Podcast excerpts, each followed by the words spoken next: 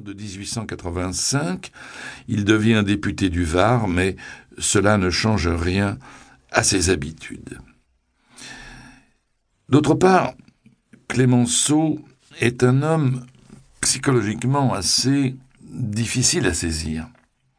On le dit cruel, méchant, agressif, et en même temps, c'est un être extrêmement sensible, affectif, délicat.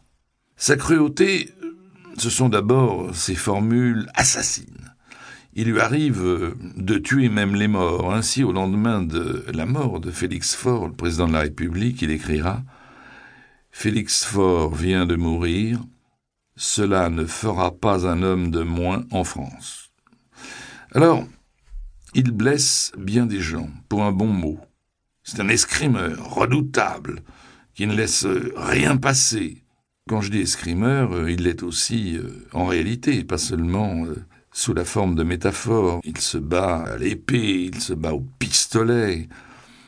Et quand il sera au gouvernement, il se montrera impitoyable, notamment pendant la guerre, à l'endroit des pacifistes. Malvy et Caillot en ont fait les frais. Avec sa femme, dont il a divorcé, il s'est conduit euh, comme un bourgeois de son temps, on peut dire comme un goujat. Mais, parallèlement, comme en témoigne sa correspondance, il est d'une gentillesse, parfois d'une tendresse extraordinaire. D'abord avec les siens. C'est son jeune frère Albert, ses proches, ses amis, ses collaborateurs. Derrière la rudesse apparente, une vraie humanité. Il séduit, il conquiert les cœurs, on s'attache à lui. Et sans doute le plus bel exemple de cette humanité, euh, peut-être euh, le plus inattendu, se passe en 1918, au moment où euh, les Allemands ont accepté les 14 points du président Wilson, donc l'armistice. À la nouvelle, le président de la République Poincaré, le généralissime, le maréchal Foch, ne veulent pas entendre parler d'un armistice si rapide. Il faut continuer la guerre, il faut aller jusqu'à Berlin, il faut écraser l'ennemi. Or, Clémenceau, lui, est favorable à l'armistice immédiatement, sans plus attendre. Il pleure même de joie en apprenant la nouvelle.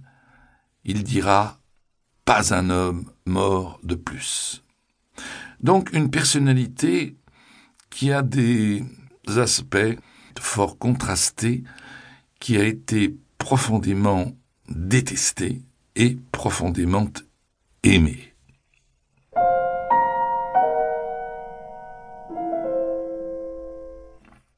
On peut appeler Georges Clémenceau l'homme aux quatre têtes. Première tête, Charles de Gaulle y faisait allusion dans son discours, le tigre, celui qui griffe, qui déchire, qui lacère le combattant, l'escrimeur.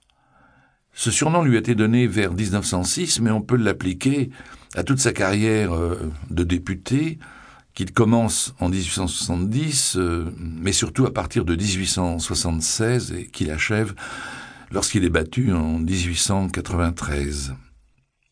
Deuxième tête, le Dreyfusard, car Georges Clémenceau alors qu'il est journaliste, a été l'un des trois ou quatre euh, héros de l'affaire Dreyfus. Troisième tête, le premier flic de France. C'est un surnom qu'il s'est attribué à lui-même. C'est le ministre de l'Intérieur, l'homme d'ordre, implacable, bientôt détesté, haï, par les socialistes et les syndicalistes. Et puis enfin, c'est le père la victoire. De Gaulle euh, y faisait encore allusion. C'est le grand chef de gouvernement de la République qui va amener la France à la victoire aux côtés de ses alliés en 1918. Alors, reprenons un peu ces quatre têtes qui sont aussi quatre moments de la carrière de Georges Clémenceau. Le tigre. Clémenceau est né républicain.